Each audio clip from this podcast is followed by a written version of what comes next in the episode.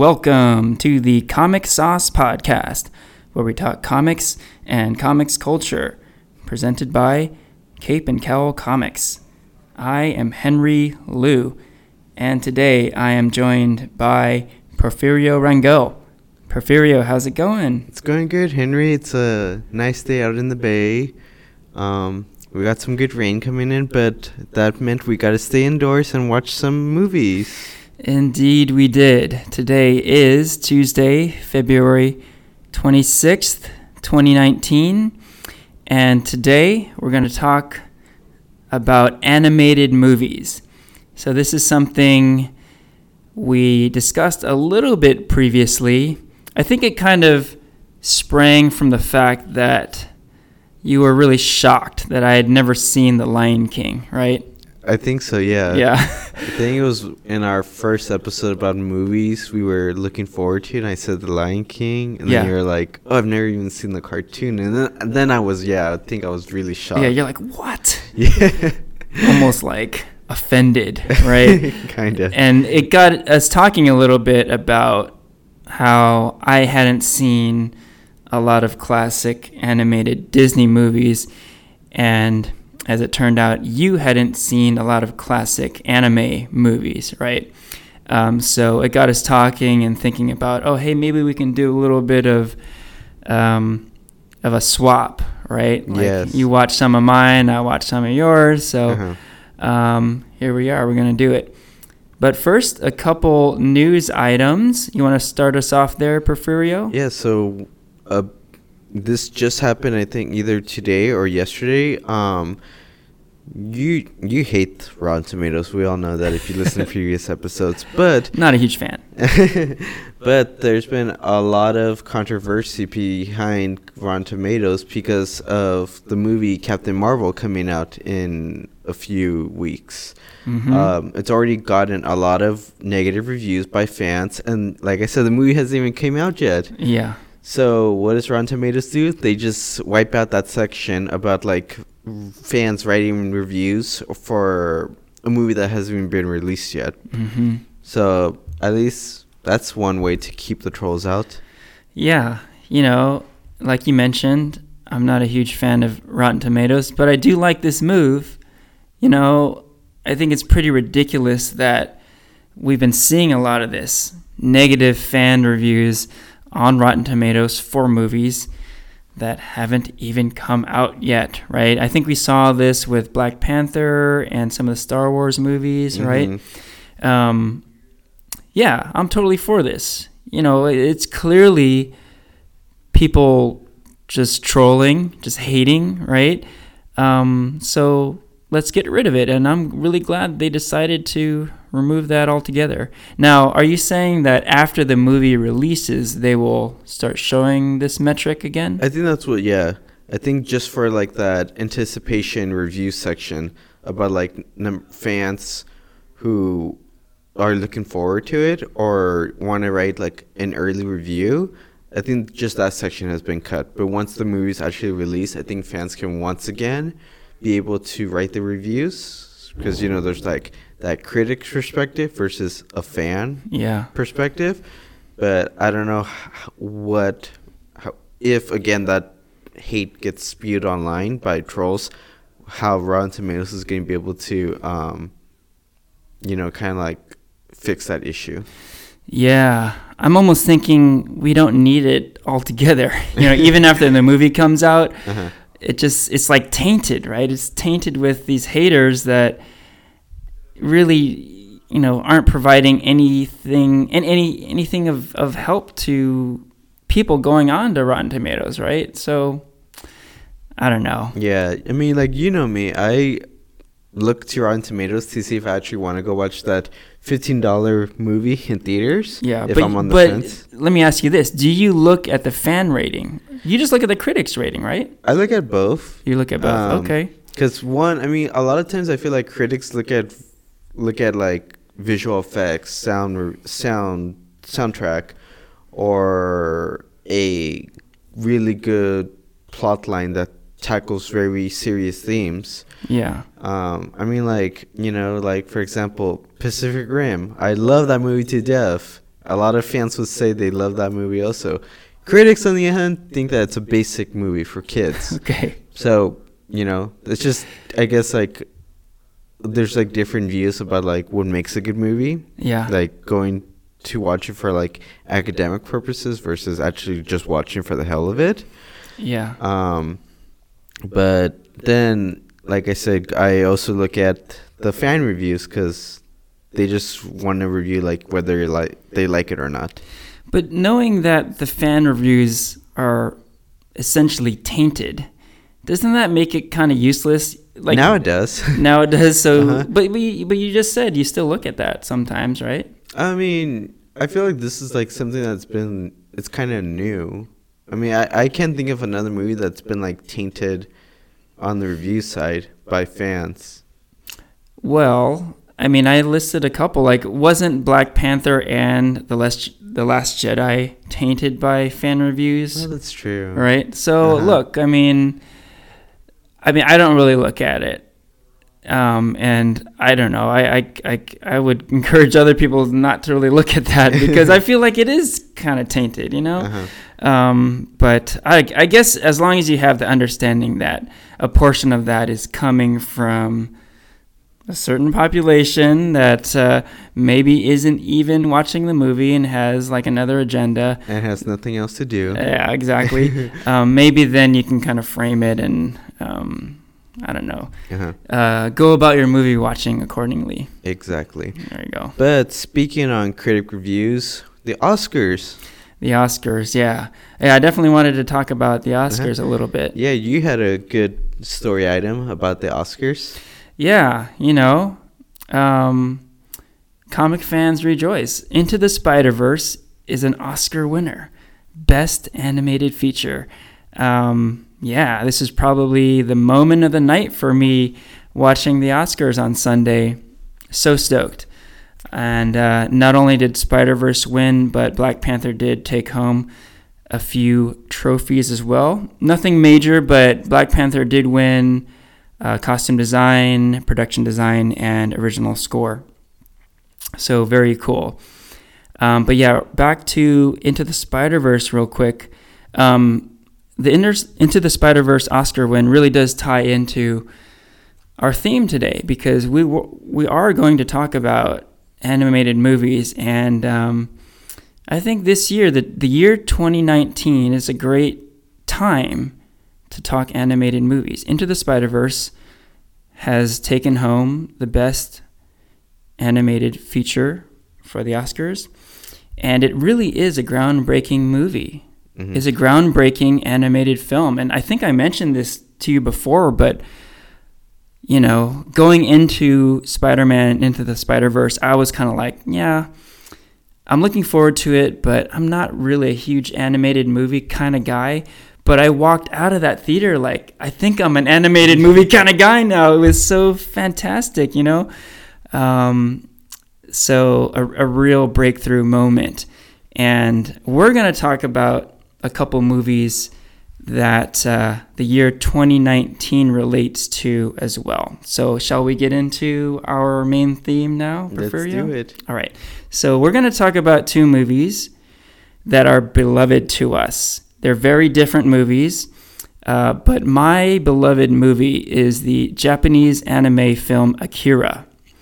And your beloved movie is the Disney classic The Lion King. So you couldn't pick two, you know, more, I don't know, different movies. Uh-huh. Uh, but I think it'll make for an interesting conversation. And uh, just real quick, why did I mention the year 2019 being particularly relevant to these movies? Well, A, the film Akira, interestingly, takes place in the year 2019. So this movie came out way back in 1988. And the very beginning of the movie, it says, uh, you know, like World War III occurred in 1988, and then cut to 31 years later, 2019, Neo Tokyo. That's where and when the events of Akira take place. So we've caught up. We are now in the timeline of Akira, which is pretty awesome. Uh huh. Fun fact. I mean, Go ahead. with Akira, there's this um, Olympic Stadium that is takes place in the movie, and that's like like Henry said in 2019. That's when this film takes place. But next year, 2020, the Olympics take place in Tokyo, Right. which is where this movie takes place Yes. in Neo Tokyo. So, what are the odds of that? Will next year's Olympics be in Tokyo or will it be in Neo Tokyo? Hopefully, it'll still be Tokyo because Neo Tokyo is pretty messed up, as uh, we're going to talk about. Mhm. Um, but uh, before we get into Akira, real quick on Lion King. Lion King came out a few years later, 1994, and guess what? Do a little math, and this year, 2019, is the 25th anniversary of The Lion King. So, uh, a big moment for that movie, and um, to honor that, there's gonna be a Lion King live action movie coming out this year, right? Uh, so, yeah, I think we mentioned that previously, and that really got us down this rabbit hole of uh, doing this episode, right? We're gonna talk about uh, uh, animated movies. Mhm. Uh, but uh, yeah, Lion King, 25 years old. Can you believe that? All right, so let's start with Akira. It comes Okay. first alphabetically and comes first chronologically. So why don't we start there? Because you know you're the one who recommended me to watch Akira. Yeah. Um, before I give my thoughts, I just kind of want to know, like, out of all the animated movies, why'd you chose Akira for me to watch? Well, um, yeah, you know, I mentioned just now that I didn't consider myself a huge animated movie fan Mm-hmm. before Into the Spider Verse. Now I'm kind of like, yeah, let's uh, let me see some more of that stuff, right? um, but before that, I, I definitely wouldn't consider myself a huge fan of animated movies. The big exception is Akira. I've always loved this movie. I first watched it, I think, sometime in the 90s, really dug it, and um, every time I rewatch it, you know, I feel like I get something new out of it. Mm-hmm. Um, yeah, I just, I, I really, I really uh, love this movie. And um, what else can I say? I mean, I think we'll get into this quite a bit more, but um, with animated movies, um, you mentioned the word cartoon before, right? Mm-hmm. Um, animated movies and animated TV shows are often referred to as cartoons. Uh, with Akira, Akira feels like, you know, I think I might have pinpointed it just now in my head. It feels like the feeling I got watching Into the Spider Verse. It felt like a live comic book. You know, it felt like a comic book come to life. And maybe that's ultimately why I really love it. You know, it didn't feel like a cartoon, you know, like something I might have watched on a, a weekday afternoon in my youth. It felt really like this uh, event where a comic book was coming to life. So I think that's a big part of it. And I think a big part of why I felt like um, I wanted to introduce you to it. You Mhm. know, I know we both really loved Into the Spider Verse, and we bonded over it, and we gushed over it. Um, and to me, a big part of my love for that movie is the fact that it's a comic book come to life, and I think there's a lot of that with Akira too. Mm-hmm. Yeah. Okay. All right, so uh, let's get into it. I'm really curious about your take on this movie, so maybe you can start with your thoughts. Okay. And and real quick, um, uh, both of these movies are, you know, over 20 years old, so I don't think we need to to do non-spoilery stuff. So okay, so let's just go deep into it. yeah, spoiler alert. And at this point, like, come on, it's fine. Uh, so go ahead. Uh, your thoughts on Akira Porfirio? Uh-huh. Yeah, when I first started watching it, like within like I think like the first two minutes, there's like blood and all this stuff. I was like, I was watching. I was like, okay, this is not going to be a kids animated movie like Pokemon or Naruto. Yeah. this is going to be an adult movie, and um, at first it was kind of hard keeping up with what was going on. Yeah. I was like, okay, it's like in a dystopian kind of future. Mm-hmm. Um, then I thought the movie, because the movie starts off with two bike gangs fighting each other, Yeah. and I thought, okay, this is the the movie's gonna center around this, but then it goes into like some telekinesis character coming in, and um, t- t- what's his name? Ta- Tetsu? Uh, uh, Tetsuo. Tetsuo. Yeah. He develops those powers al- also, these psychic powers. Mm-hmm. And then I was like, okay, I don't know what's going on. I'm totally lost.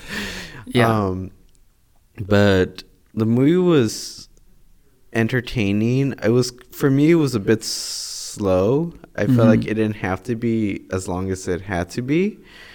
Um, there were some things like the visuals. I give nothing but praise to, especially during its time back in 1988. yeah. I give nothing but praise for the visuals. Just the plot line. I was kind of like I felt like it dragged on, and I was kind of like confused to what the actual plot. Who's the villain? What's going on? Like I was kind of Yeah. confused about that. Yeah. I was yeah. like, "What is Akira? No one's explaining anything to me." but um, after I watched the movie, I thought it was okay. yeah. Yeah. Okay, I, that's fair. I think that's a pretty solid take, and I I definitely understand your point of view because I've seen this film a number of times, and like I've been saying, I really love it and almost like it even more each time I see it. But I do agree that the plot is kind of incomprehensible. Mm-hmm. You know, um, to me, almost in a good way because the focus of the movie really isn't so much a story, but rather stuff like you mentioned, the visuals of it. It's uh,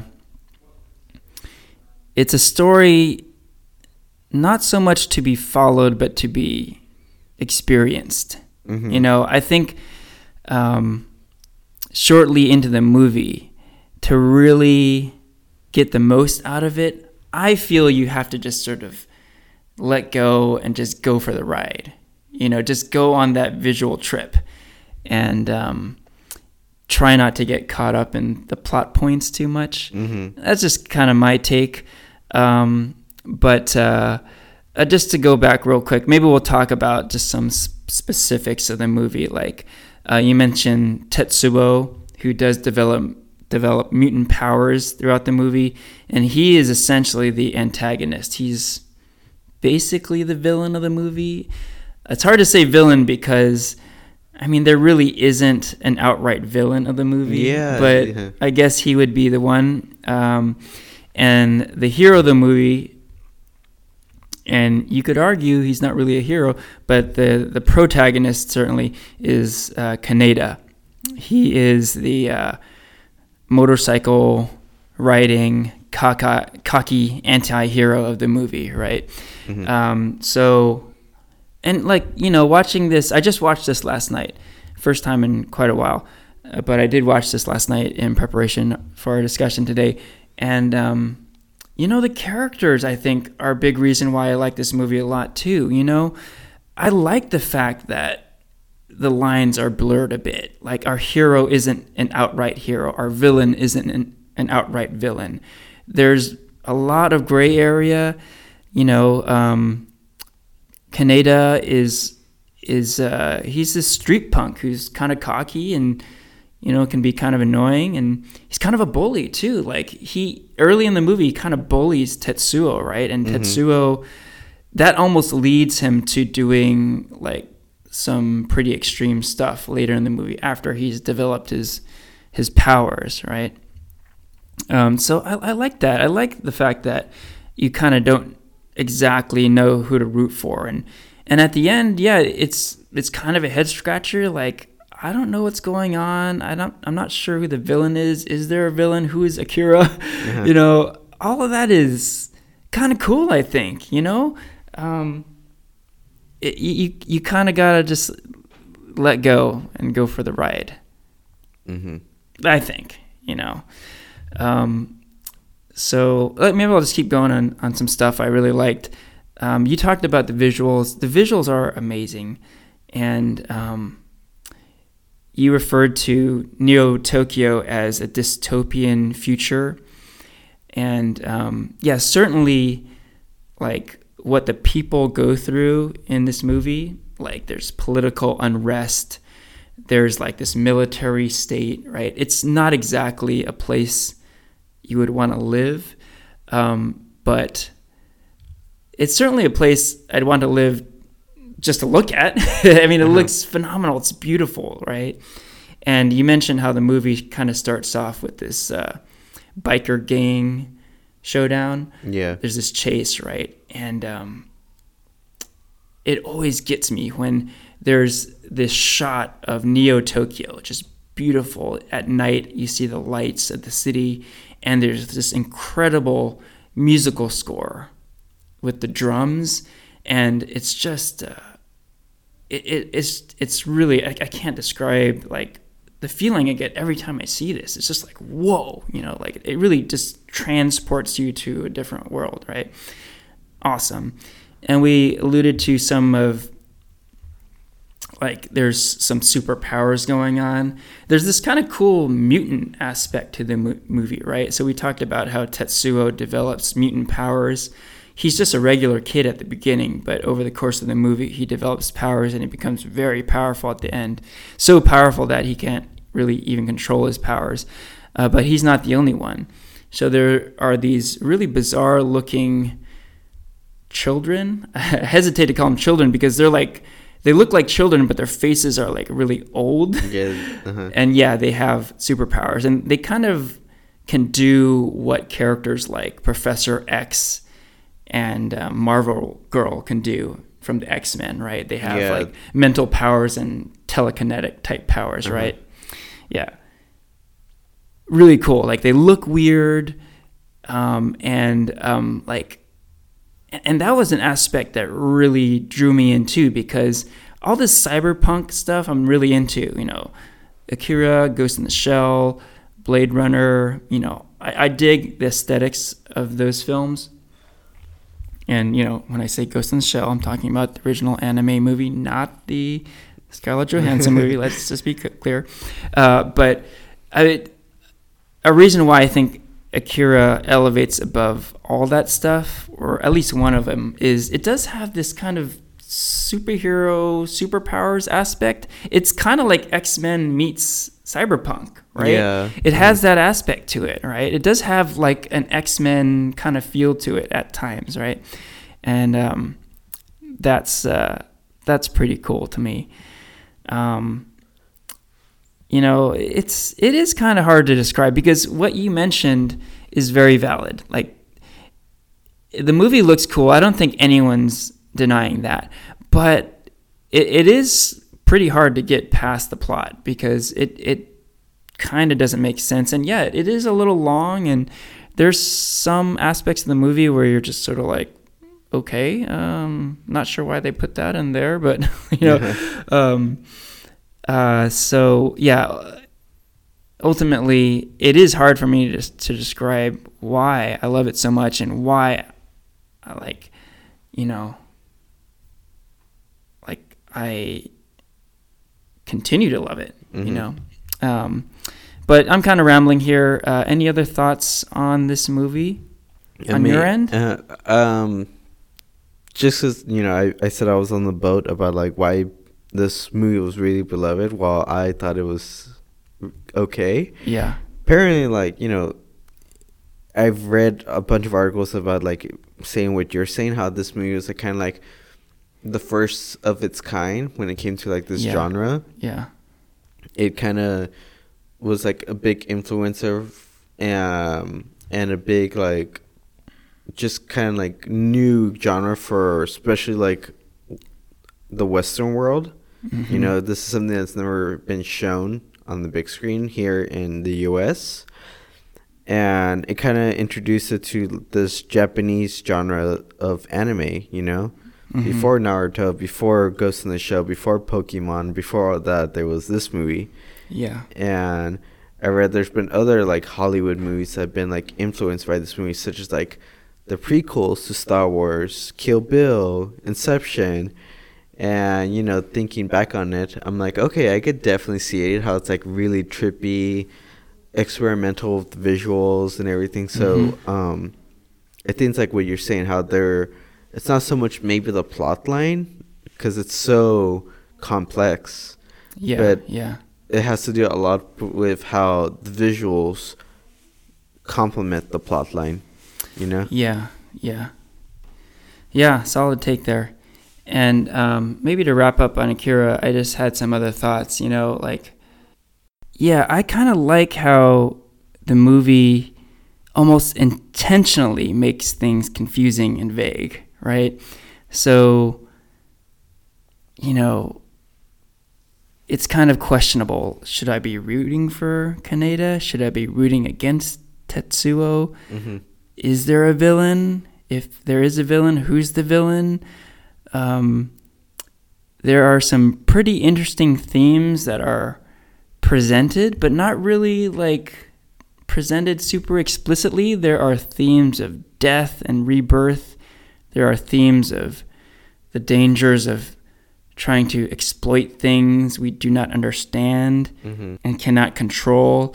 Um, but it's just kind of like, you know, presented to us to observe, and and then it kind of moves into some other territory, and um, nothing is really given to us in a straightforward way. And I think the movie kind of challenges us to come up with our own thoughts, like you know, what do you think the movie's about? Well, if that's what you think it's about, then that's what it is, right? I kind of feel like it's that kind of movie. And, you know, sometimes that doesn't work great, but um, I really like how it was done here, you know, with beautiful visuals and just sort of letting you make out of it whatever you want to make out of it. Yeah. Right. Totally makes sense. Yeah. Um, and uh, one last thing. Um, previous viewings, I, like a lot of people, really like Kaneda. He looks cool. He's got this awesome motorcycle.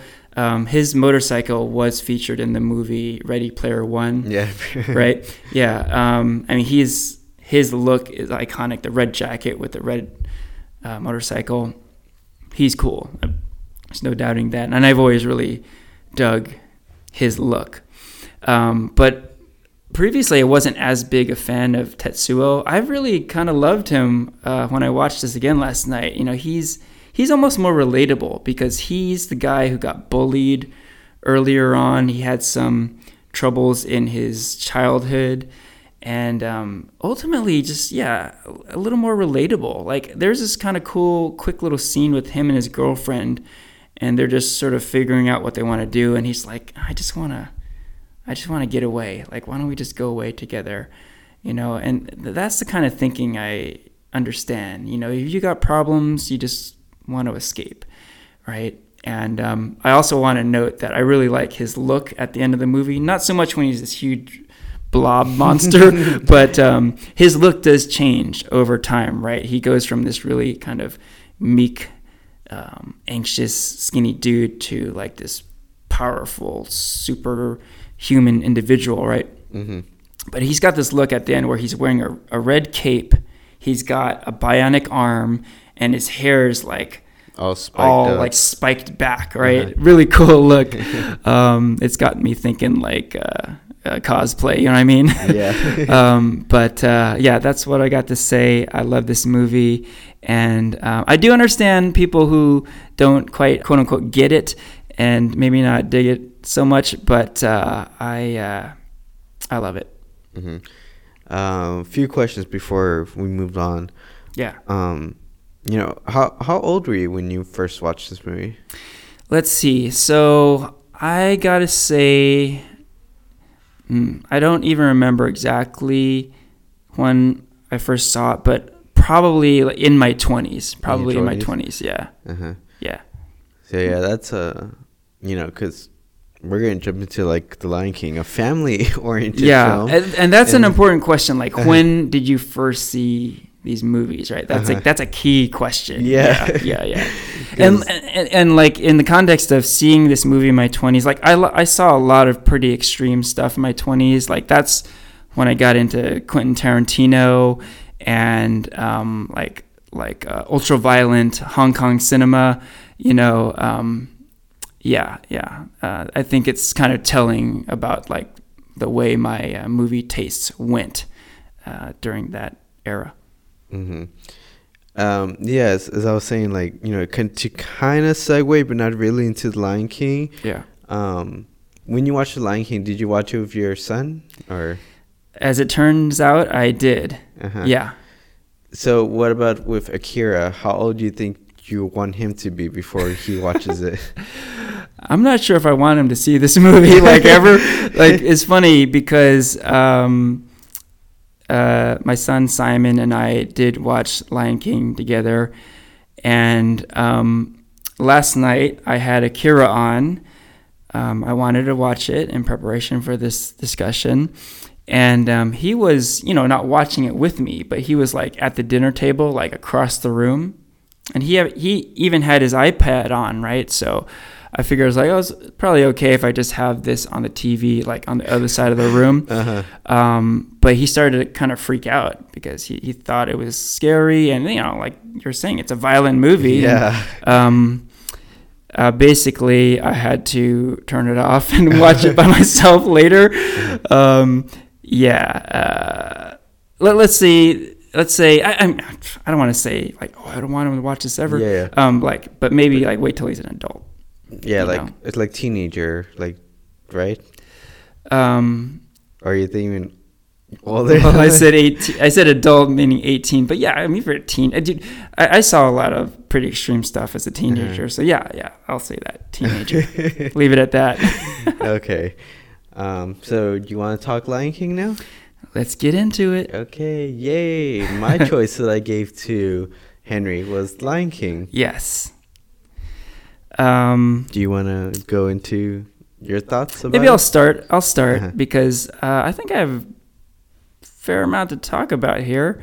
Um, but yeah, The Lion King. Uh, maybe I'll talk about about my experience watching it. So, um, like I said, I did watch it with my son, and uh, he really dug it. You know, he Uh-huh. really liked it a lot. Um, not too surprisingly, um, he liked it a lot. Um, and that viewing, I will say this: I didn't quite get through it all because I did fall asleep. I'll say that. Now, I don't think it was so much because I was super bored with the movie. I just happened to be really tired that afternoon Mhm. and I was very comfortable on my couch and I had an opportunity to sleep, so my body went to sleep. So um, I did fall asleep. So I ended up watching it um, essentially for a second time in full consciousness.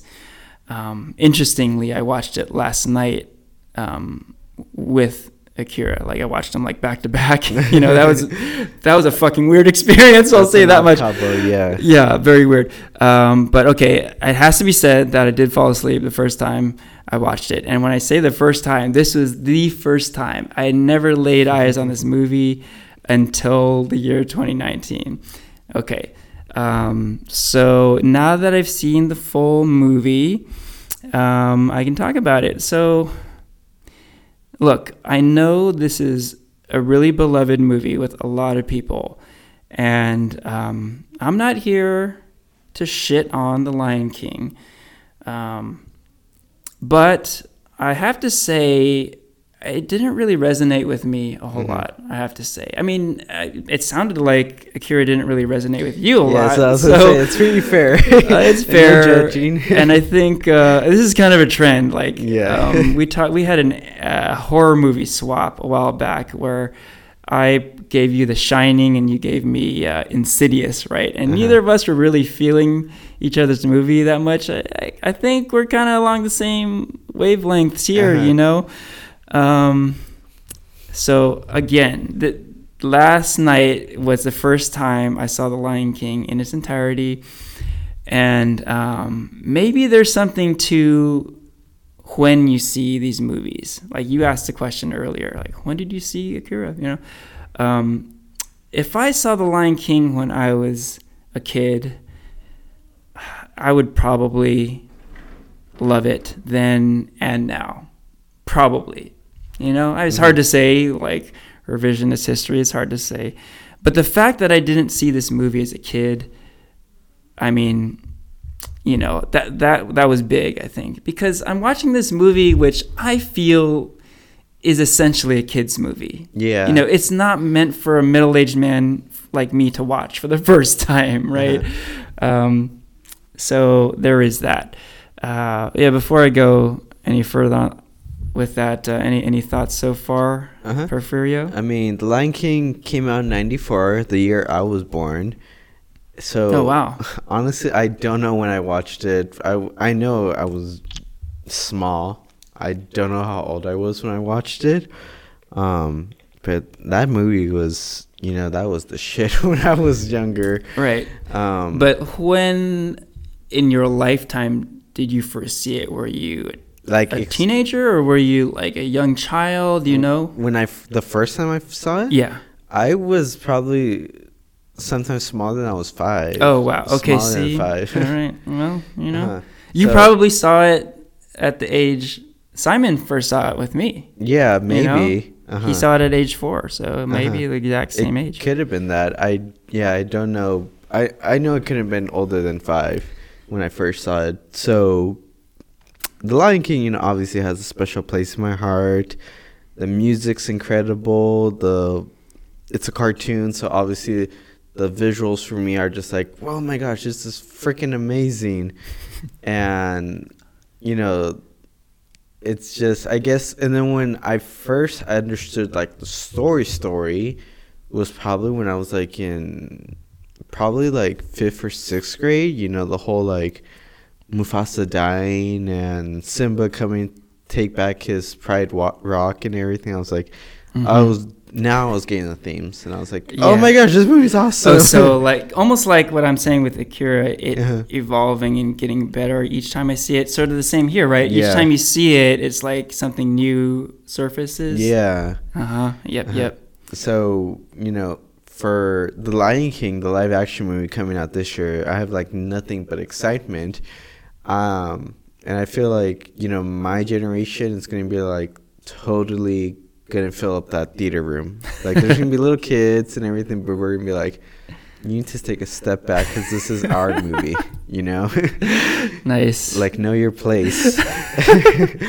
Um and you know i don't know if that would change for you since this is going to be a live action movie versus uh, being a cartoon whether or not you're going to have your perception change hmm but for me that nostalgic feeling is just going to kick in and be like oh my gosh this movie is incredible and you know that's my take for the lion king Got it.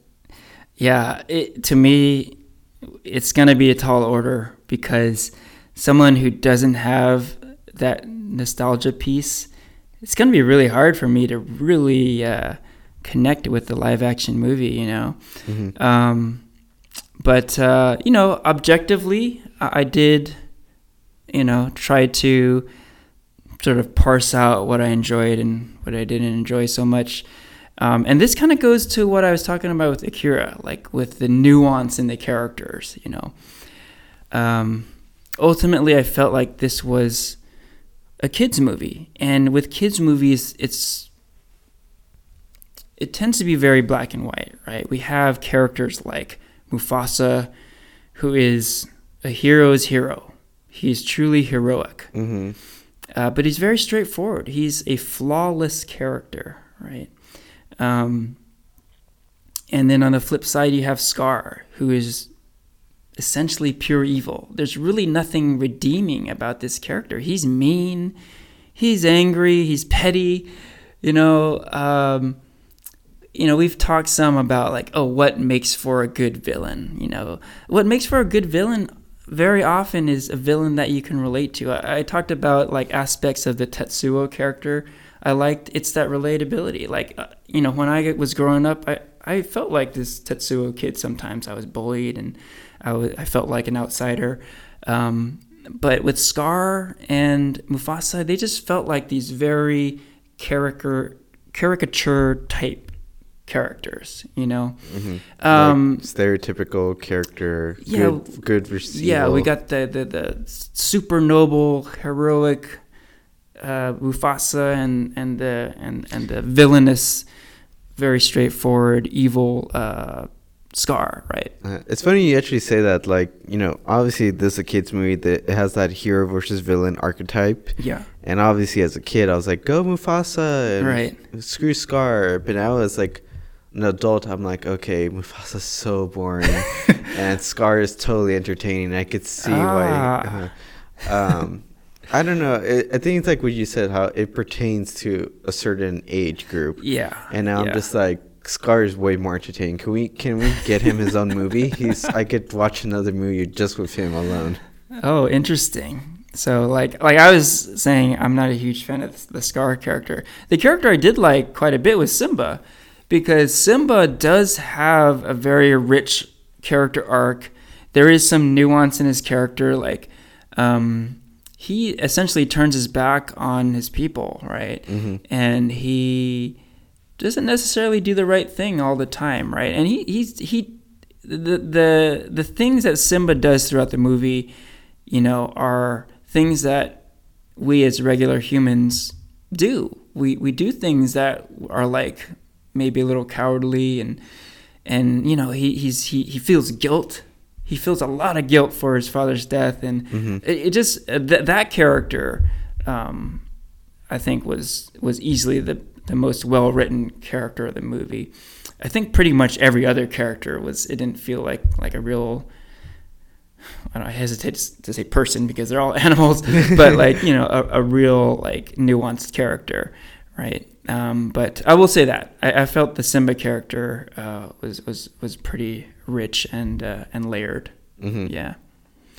Um, so what else? I think um, we should talk about the music because the music is very famous. And um, yeah, for someone who had never seen this movie, like there were certain songs that came on. I'm like, oh, I've heard this like a lot in my life, right? You know, from Circle of Life to Can, Can You Feel the Love Tonight and Hakuna Matata. Hakuna Matata. Uh, these are songs I've heard throughout my life, you know. Um, and again, maybe it's because uh, they weren't songs that I embraced as a young person, but um, again, they, they didn't really resonate with me. Like, I, I know for a fact, like someone like you, when you hear these songs, like they probably transport you to a place, like maybe from your childhood oh yeah. or like a happy place Uh-huh. or something, right? uh-huh. It, not the case for me. I hear it, I'm just, I don't know. I'm like, it just makes me feel like I'm at the Disney store or something. like, like, you know, just something like boring like that. So it didn't Uh-huh. really do a whole lot for me. Uh, I mean, again, you know, I don't want to like incur the wrath of, of Disney fans, but I'm just uh, giving you my opinion. That's no, I could, I could definitely see that. Like for me, you know, the Circle of Life. I think one, it's a good, meaningful song, but two, it's like what you're saying, how it could transport me back to a nostalgic memory feeling. Yeah. Um, you know, I told you I first saw the movie when I was like a small kid, Mhm. and my cousins, they were like in their teenage years. Yeah. And what they would do for fun is, you know that um, uh, that scene where Simba gets taken up like as a ki- baby cub Oh, yeah. above Pride, Pride Rock. Yep. Like my cousins would do that to me when when I was smaller. Oh, wow. And um, so every time I hear that the the Circle of Life, it always reminds me of that that memory, Oh, like you were saying. Yeah, And, that's special. Uh huh. And I think that's a, could be said about like a lot of Disney movies. You know, like Mhm. you know, Let It Go from Frozen. God, I hate that song. but I could my one of my little cousins who I love her to death. She dressed up as Elsa one Halloween and sing that song, and it always reminds me of when she did Ah, that small memory. cool. So things like what you said. Like the music may not like pertain to you, but it could like you know, because it annoys the shit out of you, like when you go to the Disney store or something. But it does click like a certain memory that you get associated Yeah. with the song, and you just can't help but like be like happy about it. Yeah. You know? nostalgia is a powerful, powerful thing. You know, uh, it makes me think of that song Gangnam Style.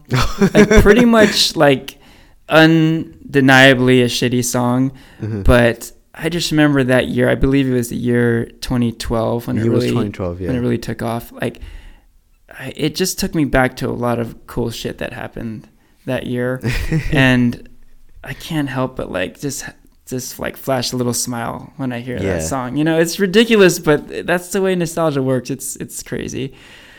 Okay, uh, so what else about um, Lion King? Oh yeah, I had a few other things I wanted to praise. Um, that battle at the end between Simba and Scar that was kind of badass. You know, there's that Uh-huh. that um, that uh, slow mo bitch slap fest. You know, that was pretty awesome.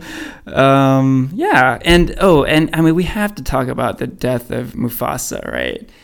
You know, I, I have to think that um, that really kind of elevated it from a lot of Disney movies because you know it's a Disney movie, and I, you know and you're the expert more than me. Maybe you can talk about this a little bit, Mhm. but um, to me, I feel like Disney movies don't really go there, but this movie really went there. They killed off this major character in a pretty brutal way and a pretty in your face way. Like you see Simba like trying to wake up his dad and he's just like there lifeless. Um, I was kind of surprised like how in your face it was, right?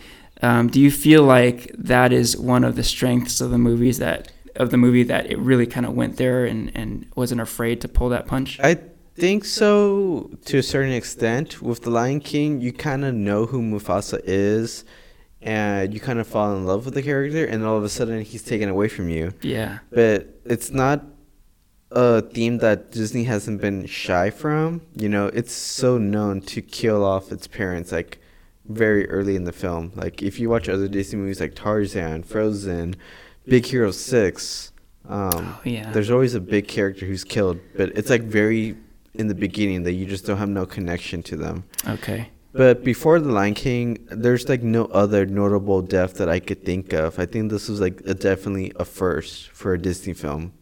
There you go. Yeah.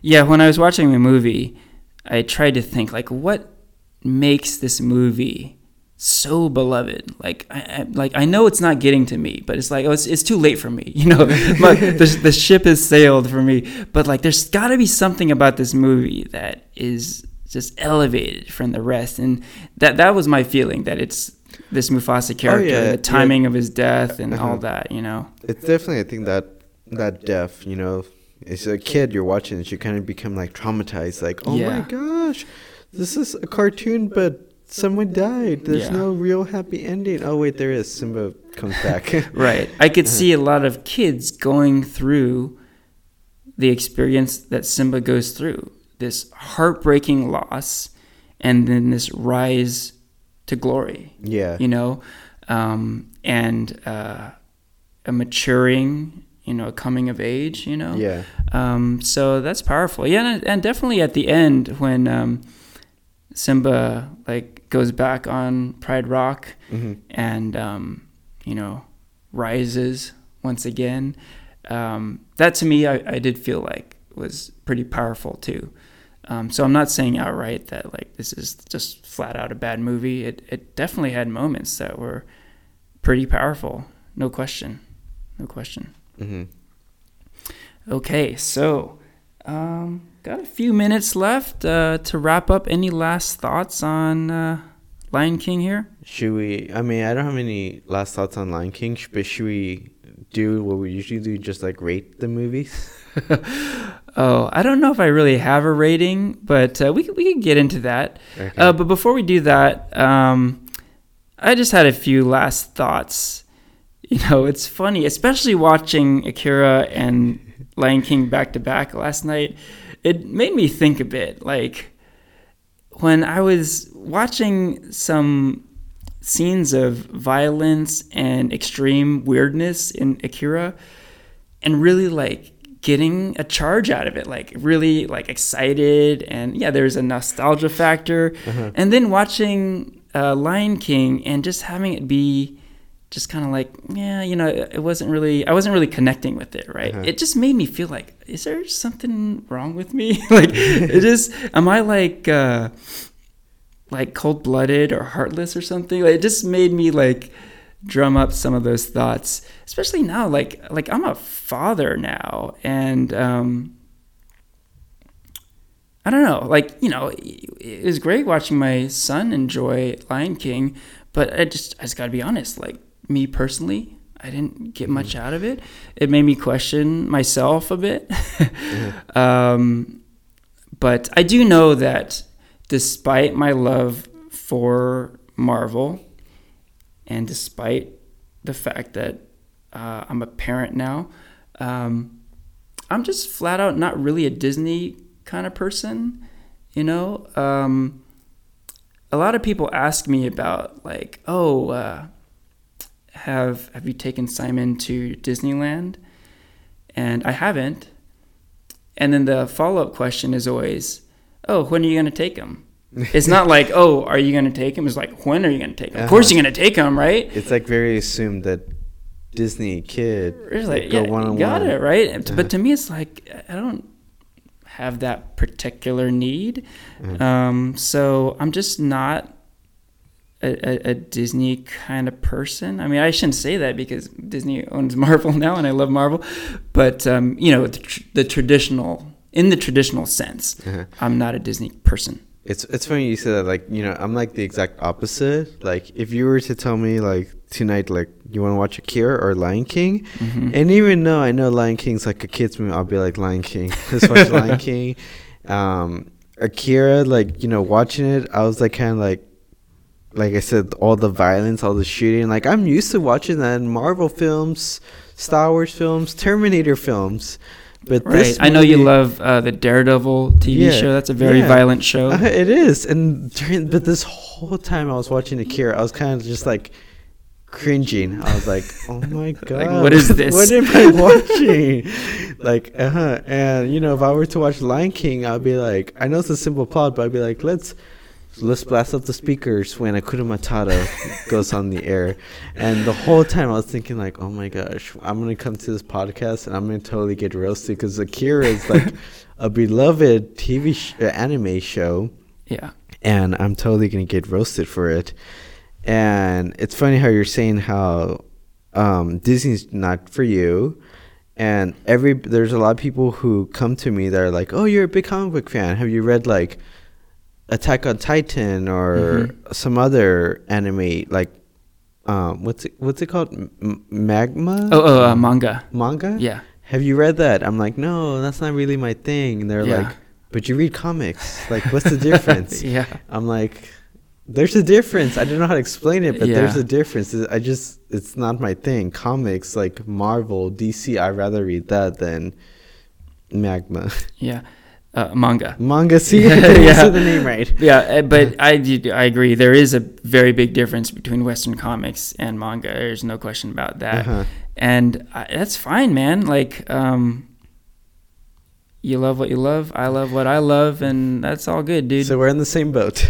Agree Yeah. to disagree. yeah. Uh, so I think not only is there a bit of a generational difference going on here, a Gen X versus millennial type thing happening, um, but also just personal tastes. Uh-huh. You know, I think that's great. I think that two huge Marvel fans like us, I think it's cool that like we have different interests other than Marvel. It's not like, oh, we both love Marvel. We must love all the other same stuff Yeah. too, right? Mhm. Not quite the case, right? And I think it's pretty awesome that we're both open to, you know, getting a taste for what each other really likes, right? Yeah. It's a little disappointing that like so far everything we've introduced to each other, like neither person has really like latched Been- on so uh-huh. much, you know. But I, you know, I think one day there, might be something. There's Actually, other- maybe we'll finish with this. Um, you did watch Ghost in the Shell. I did watch for the Ghost first time, and you kind of liked that, right? I actually did like that one. okay. Uh-huh. Well, there you go. Uh-huh. You know. You know, I actually did like it a lot that I am interested in watching the live action version, which I heard is not the same and but you know, I watched the trailer to Ghost in the Shell, I was like, okay, I could see the the similarities between Mhm. the anime and the live action. I'm interested in seeing how this plays out. So whereas before I was like, screw that movie, it's totally whitewashing and everything. but now I'm just like, okay, I'm open to it now. And I would say it's definitely interesting to watch the Scarlett Johansson movie after watching the anime. Oh yeah. You know, just to compare it and you know, and um, yeah, just get get uh, that uh, background to Mhm. it. You know, definitely. Okay, so last little bit. Um, you talked about rating the movies. Did you Uh-huh. have a, a rating for these Mm, films? Out of ten stars? yeah, we usually do it at out of ten, right? Yeah. yeah. hmm You want to go first, or Why don't you go first? I, I'm not. I didn't even think about this, so Mm-hmm. Okay. why don't you go first, and I'll think about it while you're giving With- your score. Okay? So I think we've developed this that like for me, if I s- rated seven or higher, that's like a recommendation for to Mhm. watch it. Yeah. For me, I give Akira a five out Wow. of ten. Okay. Yeah. Wow, you- you're cutting me deep here, man. Yeah, I- Five. I wow. I liked it. Would I watch it again? Maybe in a few years after I've like completely forgotten about it and, be- and I didn't know what the plot line was and I was like, okay, let's rewatch. it. Maybe I'll like it this time. Um, that's my take on Akira. Okay. And I'm assuming you're giving Lion King a 10 out of 10. oh, oh, you want to rate Lion King also? yeah, sure. Why not? Okay, Lion King, yeah. Actually, no, nine out of ten. 9 out of 10. Okay. Yeah, nine out of ten. Just because it is a kids movie, so it's not like I'll go out of my way to watch Lion King. If it was on, I'd be like, yeah, let's watch it. Ah, so you do admit that is this is more of a kids movie than a a grown-up movie. yeah, yeah, Yeah. I said that. Okay. Okay. Well, that's. I'm glad you said it. So, okay, and it's kind of for that reason I'm not giving Lion King a really low grade. It is a kids movie, and um, it's not for me. This movie is not for me. yeah, And if anything, I should be rating the movie based on my son's reaction to it, right? and he had a very positive reaction.